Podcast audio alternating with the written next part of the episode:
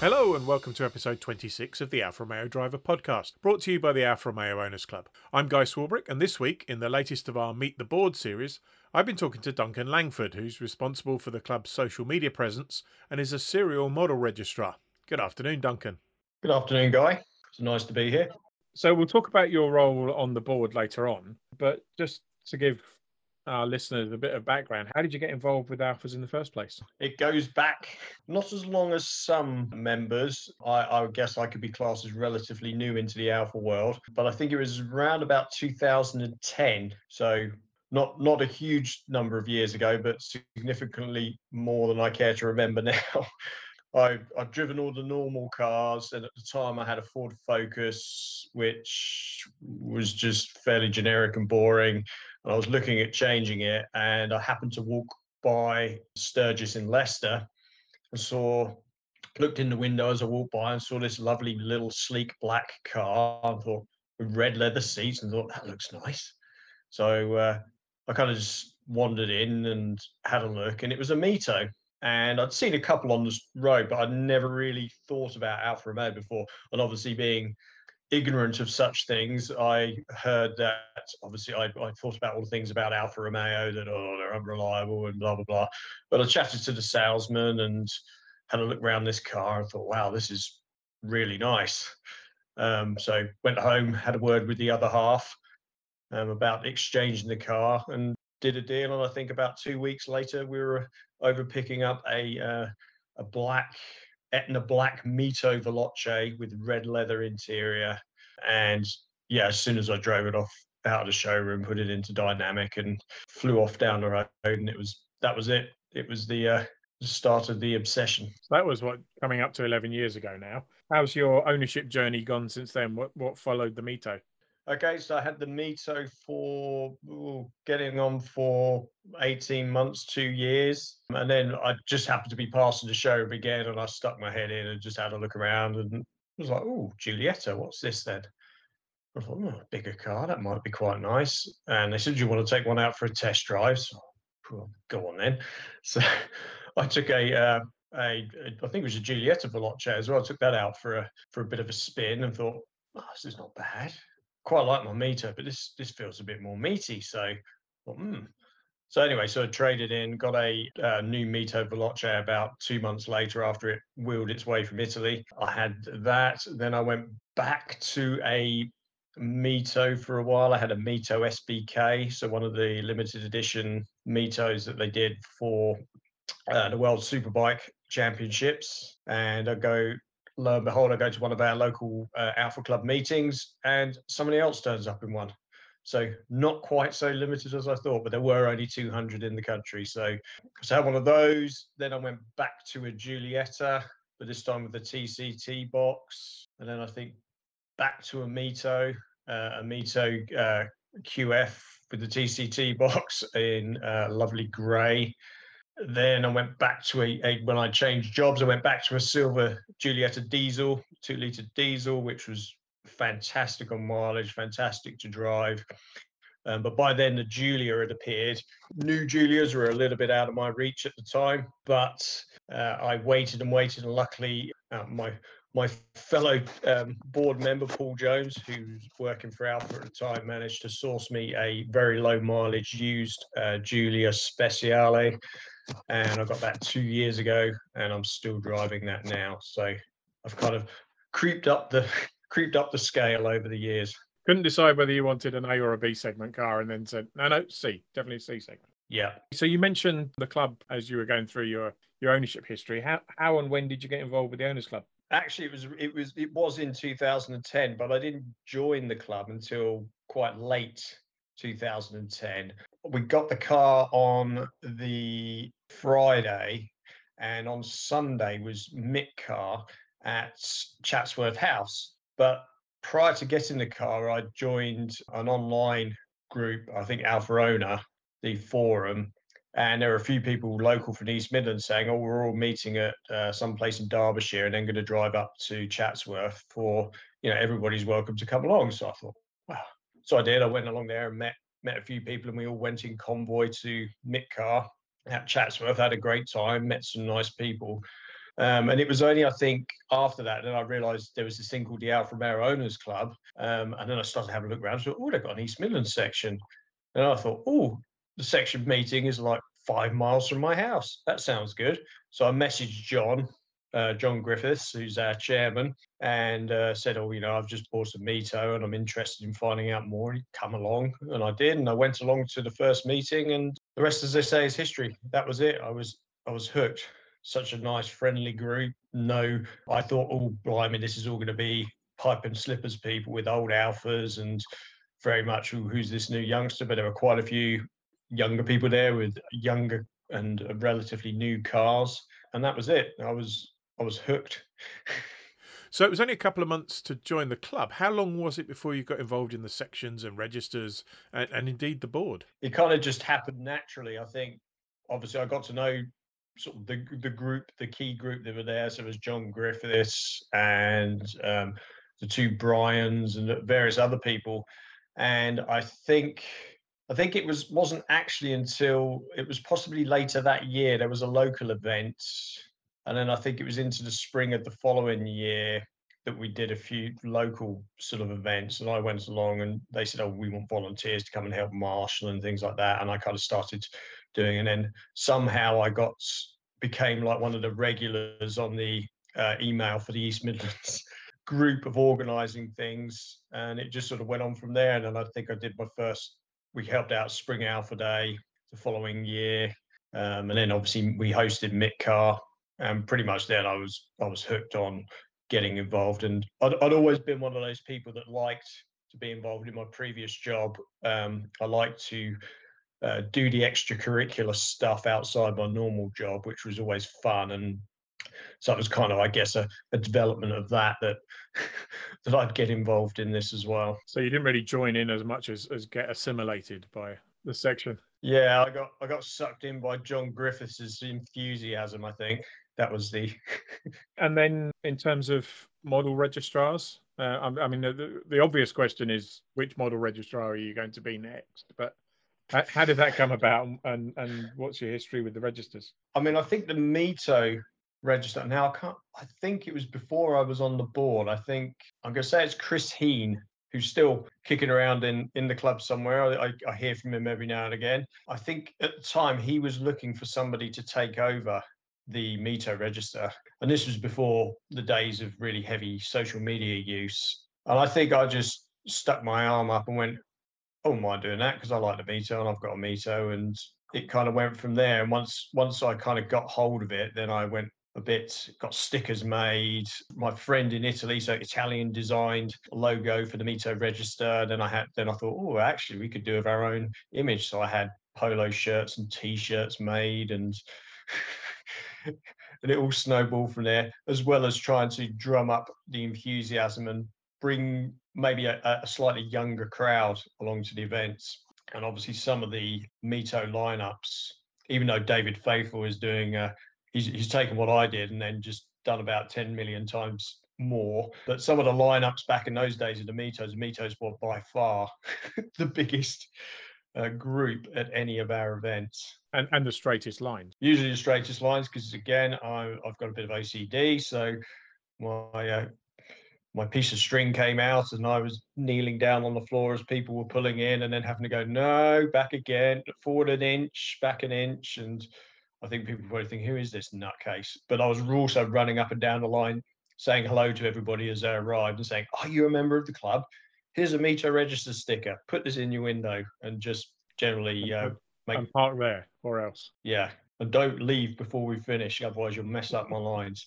Yeah, it was that kind. Of, no, I wasn't quite that tyrannical. Your ownership then kind of ping pong between Mito and Giulietta. So when when did the transition to the Giulietta register happen? I think it was not long after I got my I can't remember it was my first or my second Giulietta. I, have lost track now, but I think it was not long after I, I changed to Giulietta. I thought, well, I can't really be the Mito registrar anymore. That's cheating. And again, it just sort of happened because of my involvement in the club anyway.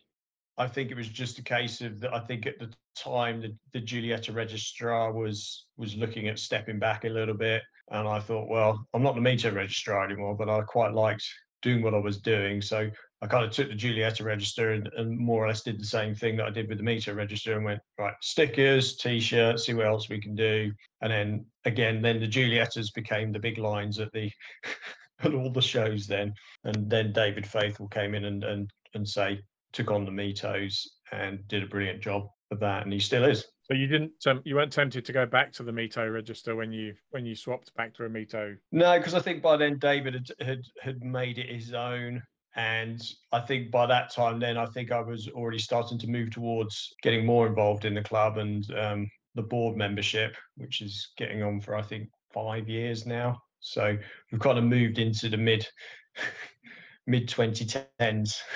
And now co-registrar for the Giulia.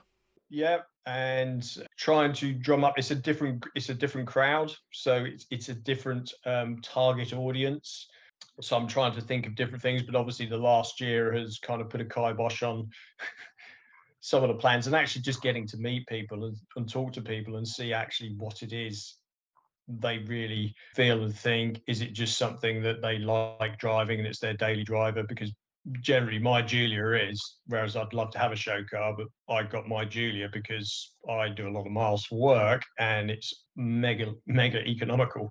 So, but also brilliant fun to drive. So yeah, the the Giulia register, um, I've got more plans, but hopefully now things seem to be moving in the right direction. We can start to see see some of that actually coming to light. Well, we have a roadmap. We just don't have a, a fixed timetable yet, do we? No. Any plans to um, to take over the Tonale register, or is that um, that not your your kettle fish? I wouldn't mind one, but I mean, I, I as far as I know with the Tonale, because that that's my next thing. I've been kind of eyeing electric cars because um, obviously our, our household has been quite Italian as well. Because once I had the um, Alfa, uh, my wife then got into a bath, and she's had well two and a half about 595s. So the half was one that, that was ruined and then had to be given back to Abarth. But that's the story. But we've just got rid of our last Abarth now, and we're now looking at replacing that with, with something electric from the new Stellantis range. So it will either be the 500e when that appears, or dare I say Peugeot E200. Mm.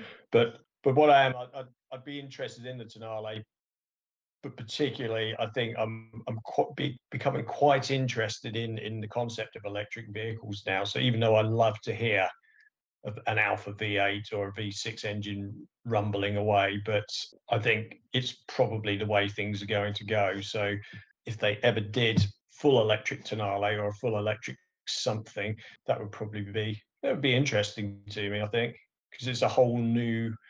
I think it'd be it would bring in a whole new membership base. I think that probably yeah. it's an Alfa, but it's electric. So I'm doing my bit not to kill the planet, but I'm also driving an iconic Italian brand. So I think that's quite interesting. I think particularly if, if Alfa can make a electric vehicle, or I mean, I think the Tonale is going to be hybrid initially, but I think if they can make an electric vehicle with that Italian style, I think will will make it stand out from a lot of the other it's just an electric version of, of our petrol thing, I think that will make a huge difference. Now, probably it will bring in a different different group of people into the club, hopefully. Moving on to your role on the board, I guess part of the defined part of your role, rather than just being a general board member, is also about engaging with a, a demographic that the club traditionally hasn't been associated with. Yeah, I think the the social media side of things, I think took it took a while. I think for the club to to fully embrace it, and that's that's not a negative statement. I think it's just a case of you don't want to go into stuff too soon, and particularly when you see obviously the, the negative side of social media and how that can have an effect. So I think the club was sensible. I can't take all the credit for it because uh, my predecessor on the board, who I actually took the role after was uh, Simon Addison, and he was the one who originally set up the very first Facebook page for AROC. And then, really, once I got in, my sort of role was to try and enhance that, make it a little bit more, just put more content into it, really. And then it's kind of snowballed from there. And obviously, again, over the preceding years, with huge help again from the the graphically G or graphic genius of David um, faithful, and his his assistance on that side of things has been really great. And we've now got a massive raft of um, social media, particularly on Facebook. We're also on like you know, there's the Twitter account. When I remember to put the updates on there, but I'm usually it's usually you that prompts me to do that because I see the the stuff coming from your side, and I tend to go, oh, I better retweet that or put it on as a new tweet. And Instagram as well. Instagram seems to be less because it's not basically people on there doing um, it's not individual selfies or anything like that. So in, Instagram seems to be less of a of, of, draw, I think. But we still get plenty of hits on it, and particularly the podcasts and things always repost on Instagram, and they seem to get a lot of likes and a lot of comments. So I think it's just a different different angle. But the Facebook group is really is where it's really at for social media, and I'm quite pleased that that's well, we passed 10,000 10,000 members. Whether all 10,000 of those own Alfa Romeos, I don't know, but it's it's, a, it's almost certainly more than more than 10,000 Alfa Romeos owned by that group because uh, yeah, the, the average is closer to two or three, isn't it? Yeah, or, or, or some members in our section have got six or seven, which I think is just yeah. greedy. But you're only jealous. I am.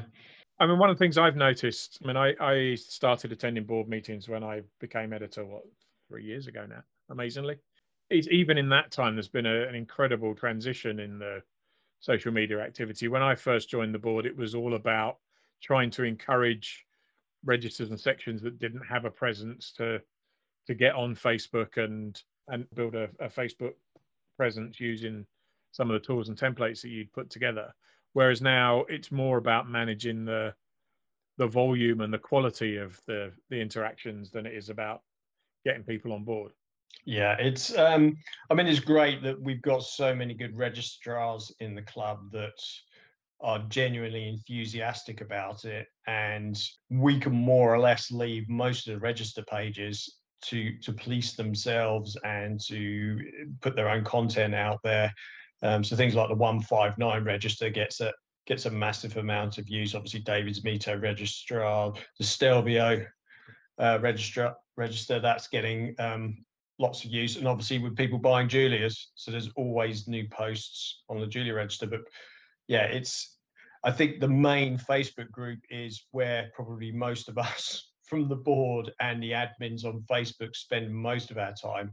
And that's just doing the normal stuff because everybody has an opinion on Facebook, and sometimes those opinions can get a little bit heated, and it's it's about playing the uh, the diplomat in the middle and trying to calm down.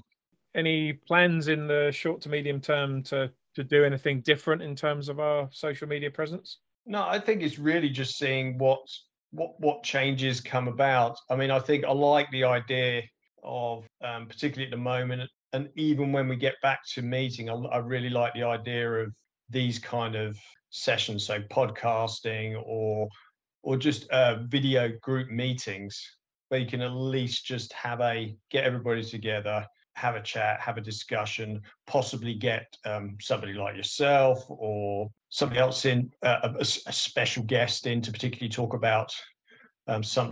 So, um, yeah, there's things like that.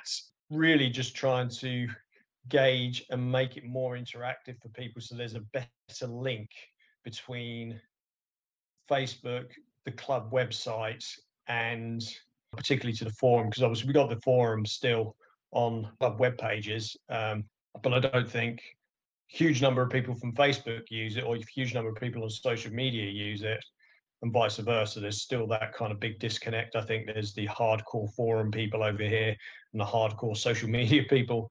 And I think probably figuring out a way of making everybody feel included, I think would probably be a really, really nice thing to do. I was going to bring up the forum because it's know, it's been around a long time now and the people who love it love it.